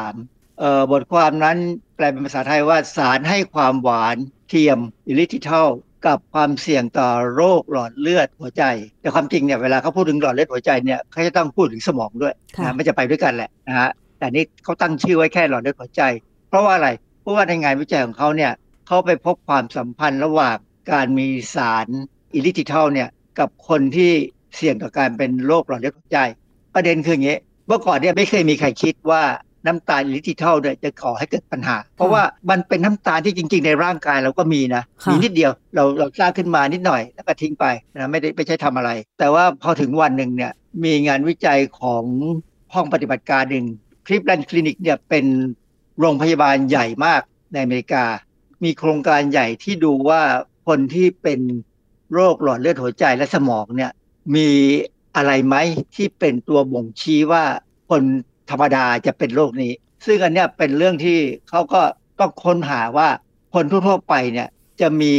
อะไรเป็นตัวบ่งชี้ว่าในอนาคตเขาจะเป็นโรคหลอดเลือดหัวใจ เขาก็ดูเอาเลือดของคนที่เก็บเอาไว้ในช่วงปี 2004 ถึง 2011 เนี่ยมาวิเคราะห์ว่าคนพวกเนี้ยเป็นโรคหัวใจนะก็ไปวิเคราะห์ดูว่าในเลือดเขาเนี่ยมีอะไรไหมที่เป็นสารเคมีที่บ่งชี้ว่าคนที่เป็นโรค หลอดเลือดหัวใจและสมองเนี่ยมีแน่ๆทุกคนค่ะมันเป็นการวิเคราะห์ปริมาณสารเคมีเยอะมากเลยนะ แล้วเขาก็พบว่าคนที่ป่วยเป็นโรคหลอดเลือดหัวใจและสมองเนี่ยมีสารอิลิทิทัลทุกคนเอาเหรอ ซึ่งคำจริงถ้าถามว่ามันแปลกไหม คนที่เป็นโรคหลอดเลือดหัวใจและสมองแต่ก่อน ที่เขาจะเป็นเนี่ยเขาก็มักจะเป็นเบาหวานหรือเสี่ยงต่อการเป็นเบาหวานเขาก็มักจะกินน้ำตาลเทียมกัน คนพวกนี้ก็อาจคงไปกินอิลิทิทัลทุกคนนั่นแหละนะเพราะว่ามันวางขายในท้องตลาดเยอะมาก อยู่ในขนมในเต็มไปหมดเลยค่ะเขาก็เพราะว่าอิลิทิทัลเนี่ยเหมือนกับเป็นเครื่องบ่งชี้ของการเป็นโรคหลอดเลือดหัวใจและสมองเขาก็เลยมาทำงานวิจัยต่อ ซึ่งก็ตีพิมพ์ในวารสารที่ผมว่าคือ Nature Medicine เนี่ยในงานวิจัยของเขาเนี่ยเขาศึกษาคนไข้ 2,149 คนนะจากอเมริกา และอีก 833 คนจากยุโรป อาสาสมัครพวกเนี้ยส่วนใหญ่อายุเกิน 60 แล้วเป็นคนที่มีความเสี่ยงสูงต่อการเป็นโรคหัวใจและหลอดเลือด เพราะว่าอะไรเพราะว่าเขาเป็นเบาหวานเป็นความดันโลหิตสูงแล้วก็พบว่าคนพวกเนี้ยมีอิริทริทอลในเลือดได้สูงหมดเลยค่ะก็ไปเก็บข้อมูลเสร็จแล้วเขาก็เอาทดลองในหลอดทดลองเขาเอาอิริทริทอลเนี่ยใส่ไปในหลอดทดลองที่มีสารละลายของเกล็ดเลือดมนุษย์ พอใส่ลงไปแล้วปรากฏว่าเกล็ดเลือดพวกเนี้ยมันรวมตัวกันได้คล้าย ๆ กับการรวมตัวในเลือดคนคือเวลาเราเป็นแผลเนี่ยเกล็ดเลือดจะต้องมารวมตัวกันเป็นก้อนเพื่อจะหยุดไปไปปะ บริเวณที่เป็นแผลแล้วก็ไม่ให้เลือดไหลใช่ไหมอาจารย์อ่าไม่ให้เลือดไหล เพราะฉะนั้นการที่มารวมตัวกันเป็นก้อนแล้วก็ถ้าพุทไม่มีแผลเนี่ยอยู่ๆมารวมตัวกันเนี่ย ปัญหาหนึ่งที่เขาพบก็คือว่าก้อนที่เกิดเนี่ย มันมักจะมาแตกกันทีหลัง แต่แตกเป็นเป็นสะเก็ดแล้วก็ลอยไปในเลือดแล้วไปเจอส่วนใหญ่ไปเจอว่ามันไปตกผลึกตกตะกอนที่เส้นเลือดหัวใจกับสมองเพราะฉะนั้นอันนี้ก็เป็นความเสี่ยง พอเขาทำนี้เสร็จแล้วเขาก็เลยอยากรู้ว่าเอ๊ะจริง ๆ แล้วในมนุษย์เนี่ย มันเกิดขึ้นได้ไหมปรากฏการณ์ที่ว่ามีอิริทริทอลในปริมาณที่สูงเขาก็เลยไปลองให้คนที่มีสุขภาพดีเนี่ยแปดคนกินอิริทริทอลในปริมาณเดียวกับที่พบได้เมื่อกินอาหารที่ใช้สารให้ความหวานนี่คือกินให้เลือดเนี่ยมีอิริทริทอลสูงเท่าคนทั่วไปที่กินอาหารที่ใส่สารน้ำตาลเทียมตัวนี้ ก็พบว่ามันเกิดขึ้นได้แล้วคงที่อยู่ประมาณ 2 วัน แสดงว่ามองเห็นแล้วว่าน้ำตาลอิริทริทอลเนี่ยอยู่ในร่างกายเราได้ในปริมาณที่สูง ซึ่งเป็นปริมาณที่ถ้าเอาไปใส่ในหลอดในหลอดทดลองเนี่ย มันทำให้เกล็ดเลือดเนี่ยรวมตัวกันด้วยนะฮะเขาก็เลยมองว่าเจ้าน้ำตาลลิทิทอลเนี่ยที่เราประเมินกันมาก่อนเนี่ยว่ามันปลอดภัยนะ มีการใช้ได้แบบไม่จำกัด มันน่าจะมีปัญหาแล้วล่ะ แต่ว่างานวิจัยพวกเนี้ยก็มีคนที่อ่านแล้วก็ก็ให้ความเห็นว่างานวิจัยนี้มันเป็นคนที่เข้าร่วมการวิจัยเนี่ยส่วนใหญ่เป็นคนที่เป็นโรคหัวใจและหลอดเลือดอยู่แล้ว หรือมีความเสี่ยงสูงนะ เพราะฉะนั้นโอกาสที่จะมาเห็นความสัมพันธ์ก็ชัดอะแล้วความสัมพันธ์ที่เกิดเนี่ยมันเป็นความสัมพันธ์ที่เกิด ไม่ใช่แสดงให้เห็นว่าอิลิทิทัลเป็นสาเหตุ แต่มันเป็นแค่สัมพันธ์ว่าคนที่เป็นมีอิลิทิทัลสูง ซึ่งในทางระบาดวิทยาเนี่ยยังสรุปไม่ได้ว่าอิลิทิทัลก่อให้เกิดปัญหานี้ แต่ว่าอาจารย์ที่เขาบอกว่าให้คนธรรมดาที่ไม่เป็นเบาหวาน ไม่เป็นความดันโลหิตสูง กินสารให้ความหวานอิลิทิทัลมันก็แสดงชัดไม่ใช่เหรอคะว่ามันก็ทำให้มีอิลิทิทัลค้างอยู่ในเลือดในปริมาณสูงถึง 2 วันเนี่ยค่ะอาจารย์ มันแค่นั้นแค่สองวันอันนี้ยังไม่เกิดอาการอะไร เพราะว่าเราไม่สามารถจะศึกษาในคน ที่ว่าจะให้กินจนเกิดโรคอาจารย์พองานวิจัยออกมาแบบนี้ เขาให้ข้อมูลอะไรเพิ่มเติมว่าควรจะระวังอะไรไหมคะเขาจะไม่ถึงกับบอกให้ระวังแต่ว่าเขาบอกว่าคงจะต้องมีการศึกษาเพิ่มเติม เพราะว่า งานเนี้ยมันมีอยู่ในโครงการใหญ่ของคลิปแลนด์คลินิกซึ่งเขาจะเขาทำอะไรใหญ่โตมากนะฮะแต่ว่ามันมีอีกเรื่องหนึ่งที่น่าสนใจคือว่าในปี 2022 เนี่ยวารสาร BMJ เคยมีบทความเรื่องสารให้ความหวานเทียม กับความเสี่ยงของโรคหัวใจและหลอดเลือด เป็นการศึกษาในในยุโรปเเขาศึกษาคนฝรั่งเศสเนี่ยประมาณแสนสามพันกว่าคน เขาก็ดูว่าคนพวกนี้มีความเสี่ยงต่อการเป็น โรคหลอดเลือดหัวใจและสมองไหมก็เพราะว่าเป็นคนที่มีความเสี่ยง ก็ไปพบว่าคนพวกนี้มีการกินน้ำตาลเทียม พวกแอสพาร์เตมอะซีซัลเฟมเคและซูคราโลสซึ่งอันนี้เป็นน้ำตาลเทียมที่ใช้ในอุตสาหกรรมอาหารทั่วไป มันเป็นความสัมพันธ์ที่เห็นชัดนะฮะอันนี้เขาก็เลยมองว่านอกจากน้ำตาลเทียมพวกนี้แล้วเนี่ยเจ้าอิริทริทอลก็มาเข้ากลุ่มนี้ด้วยค่ะดังนั้นเนี่ยทางยุโรปเนี่ยก็เริ่มสนใจว่าจะทำยังไงดี คือน้ำตาลเทียมหลายๆอย่างเช่นอิลิทิทัลเนี่ยที่ยุโรปเขาอนุญาตให้ใช้เนี่ยนะเขาให้ใช้ได้ทั่วไปยกไว้ในเครื่องดื่มค่ะ แต่ว่าส่วนมากสารให้ความหวานจะใช้ในอุตสาหกรรมอาหาร เช่น พวกเครื่องดื่มน้ำดำหรือว่าผลิตภัณฑ์ที่เป็นกึ่งสำเร็จรูปนี่ค่ะอาจารย์ หรือว่าสำเร็จรูปเขามีการขายทั่วไปเพื่อให้ผู้บริโภคซื้อมา แล้วก็เอามาปรุงอาหารที่บ้านไหมคะ อย่างเช่นอิริทริทอลเนี่ยค่ะอิริทริทอลในส่วนใหญ่เอ่อไม่ค่อยมีคนใช้เท่าไหร่หรอกเพราะว่า อย่างที่บอกแล้วมันหวานน้อยกว่าน้ำตาลทราย แต่มีขายนะแพลตฟอร์มต่างๆ ที่ขายในบ้านเราเนี่ยขายของออนไลน์เนี่ยมีขายหมด ในห้างสรรพสินค้าในไทยก็มีขายเหรอคะ ซื้อได้สั่งซื้อได้เลย แต่มันแพงกว่าเท่านั้นเองนะประเด็นคืออย่างนี้ อุตสาหกรรมเครื่องดื่ม ตอนนี้ของเราเนี่ยเขามีภาษีน้ำตาลค่ะ ดังนั้นทุกยี่ห้อพยายามลดน้ำตาลลงมาให้ต่ำกว่าที่ต้องเสียภาษี เพิ่มเป็นพิเศษก็ใช้น้ำตาลเทียมใส่เข้าไป แล้วหลายๆอย่างหลาย ๆ ยี่ห้อเนี่ยจะใช้ซูคราโลส แต่อะซีซัลเฟมเคก็มี ถ้าเป็นประเภทที่บอกว่าไม่มีน้ำตาลเลยเนี่ย จะใช้น้ำตาลเทียมผสมกันสองสามตัว ต้องไปดูไปดูตามฉลากแต่ถ้าบอกว่าหวานน้อยก็มักใช้ซูคราโลสแต่กรณีอิริทริทอลเนี่ยที่ยุโรปเนี่ยการอนุญาตให้ใช้ในอาหารเนี่ยไม่ครอบคลุมไปถึงเครื่องดื่มเนี่ยเพราะว่าเขากังวลเรื่องการทำทำให้ถ่ายท้องหรือถ่ายเหลว ไม่ได้พูดถึงเรื่องอื่น เพราะว่าไอ้กรณีที่ทำให้เกิดความเสี่ยงต่อโรคหัวใจและหลอดเลือดเนี่ยนะมันเป็นเรื่องใหม่ ซึ่ง เพิ่งออกมาในปี 2023 ดังนั้นจะต้องศึกษาต่อ แต่ว่าในมุมของผู้บริโภคอาจารย์อยากจะเตือนอะไรคะ ไม่กล้าเตือนนะ เพราะว่างานมันเพิ่งเริ่มต้นแค่คนที่กินน้ำตาลพวกนี้อยู่เนี่ย ก็ต้องพิจารณาตัวเองว่าตัวเองยอมรับความเสี่ยงไหม เพราะว่าเริ่มมีคนเตือน แต่ถ้ายอมรับความเสี่ยงได้ก็กินก็ไม่มีปัญหาอะไร เพราะว่าในหลักการทางพิษวิทยาเนี่ยเราไม่มีอะไรที่ปลอดภัยร้อยเปอร์เซ็นต์เรากินอะไรก็ตามเนี่ยเราต้องยอมรับความเสี่ยง ซึ่งทุกอย่างเนี่ยมีความเสี่ยงระดับหนึ่ง ซึ่งเราต้องยอมรับ หรือว่าถ้าเป็นไปได้เราลดความหวานซะก็อย่ากินหวานค่ะ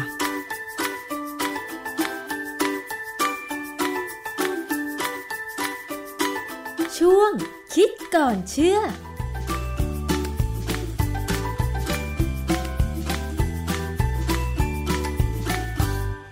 นั่นคือช่วงคิดก่อนเชื่อนะคะ กับดรแก้วกังสดานนภัยนักพิษวิทยาและนักวิจัย วันนี้รายการภูมิคุ้มกัน รายการเพื่อผู้บริโภคหมดเวลาลงแล้ว ขอบคุณสำหรับการติดตามรับฟัง ดิฉันชนะทิพไพรพงศ์ต้องลาไปก่อน สวัสดีค่ะ